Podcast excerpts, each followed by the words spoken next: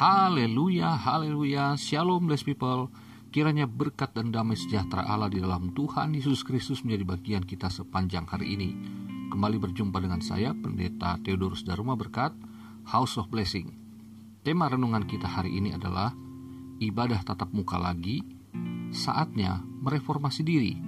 Firman Tuhan terambil dari 2 Tawarik pasal 31 ayat 20 dan 21. Begini firman Tuhan.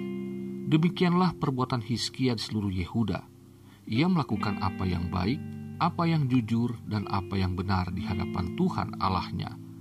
Dalam setiap usaha yang dimulainya untuk pelayanannya terhadap rumah Allah dan untuk pelaksanaan Taurat dan perintah Allah, ia mencari Allahnya. Semuanya dilakukannya dengan segenap hati, sehingga segala usahanya berhasil. Bless people, saudara terkasih dalam Tuhan, Kedua ayat penutup di pasal 31 tersebut menjadi kesimpulan dari perbuatan Hizkia sebagai seorang raja yang mengutamakan Tuhan di dalam pemerintahannya. Tiga hal yang menjadi kredit poin Hizkia yaitu ia melakukan apa yang baik, apa yang jujur, dan apa yang benar di hadapan Tuhan Allahnya. Itu terdapat dalam ayat 20. Bagi Hizkia, saudaraku, ketiga hal itulah dasar yang harus menjadi teladan bagi seluruh umat Allah, termasuk bagi kita, umat Kristen pada hari ini.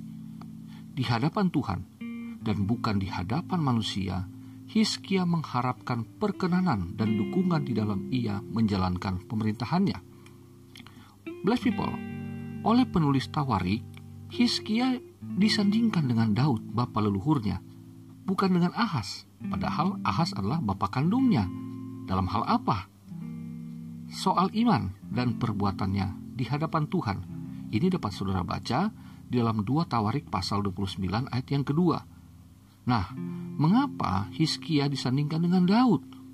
Jawabannya, karena Daud ketika ia menjadi raja Israel, ia selalu mendahulukan Tuhan di setiap bagian kehidupannya. Bless people, apa yang dilakukan oleh Hizkia ini sungguh luar biasa. Di dalam 2 Tawarik 29 ayat yang ketiga dituliskan di sana, pada tahun pertama pemerintahannya, dalam bulan yang pertama, ia membuka pintu-pintu rumah Tuhan dan memperbaikinya. Kemudian selanjutnya kita dapat membaca reformasi total yang dilakukan oleh Hizkia.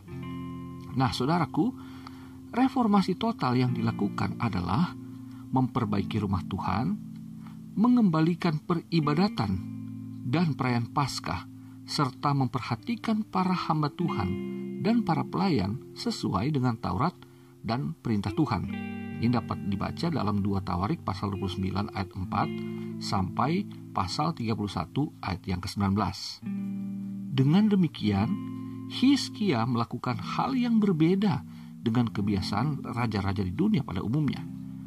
Hiskia dikatakan di sana di tahun yang pertama dan bulan yang pertama pada masa pemerintahannya ia justru mengutamakan reformasi total pada bidang rohani bukan pada kekuasaannya.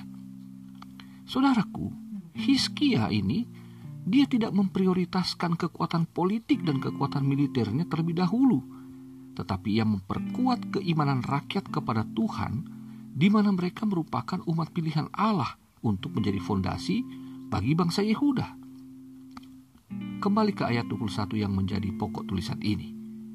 Di dalam Hizkia menjalankan usahanya tersebut, saudaraku, ia mencari Allah dengan segenap hati sehingga segala usahanya berhasil.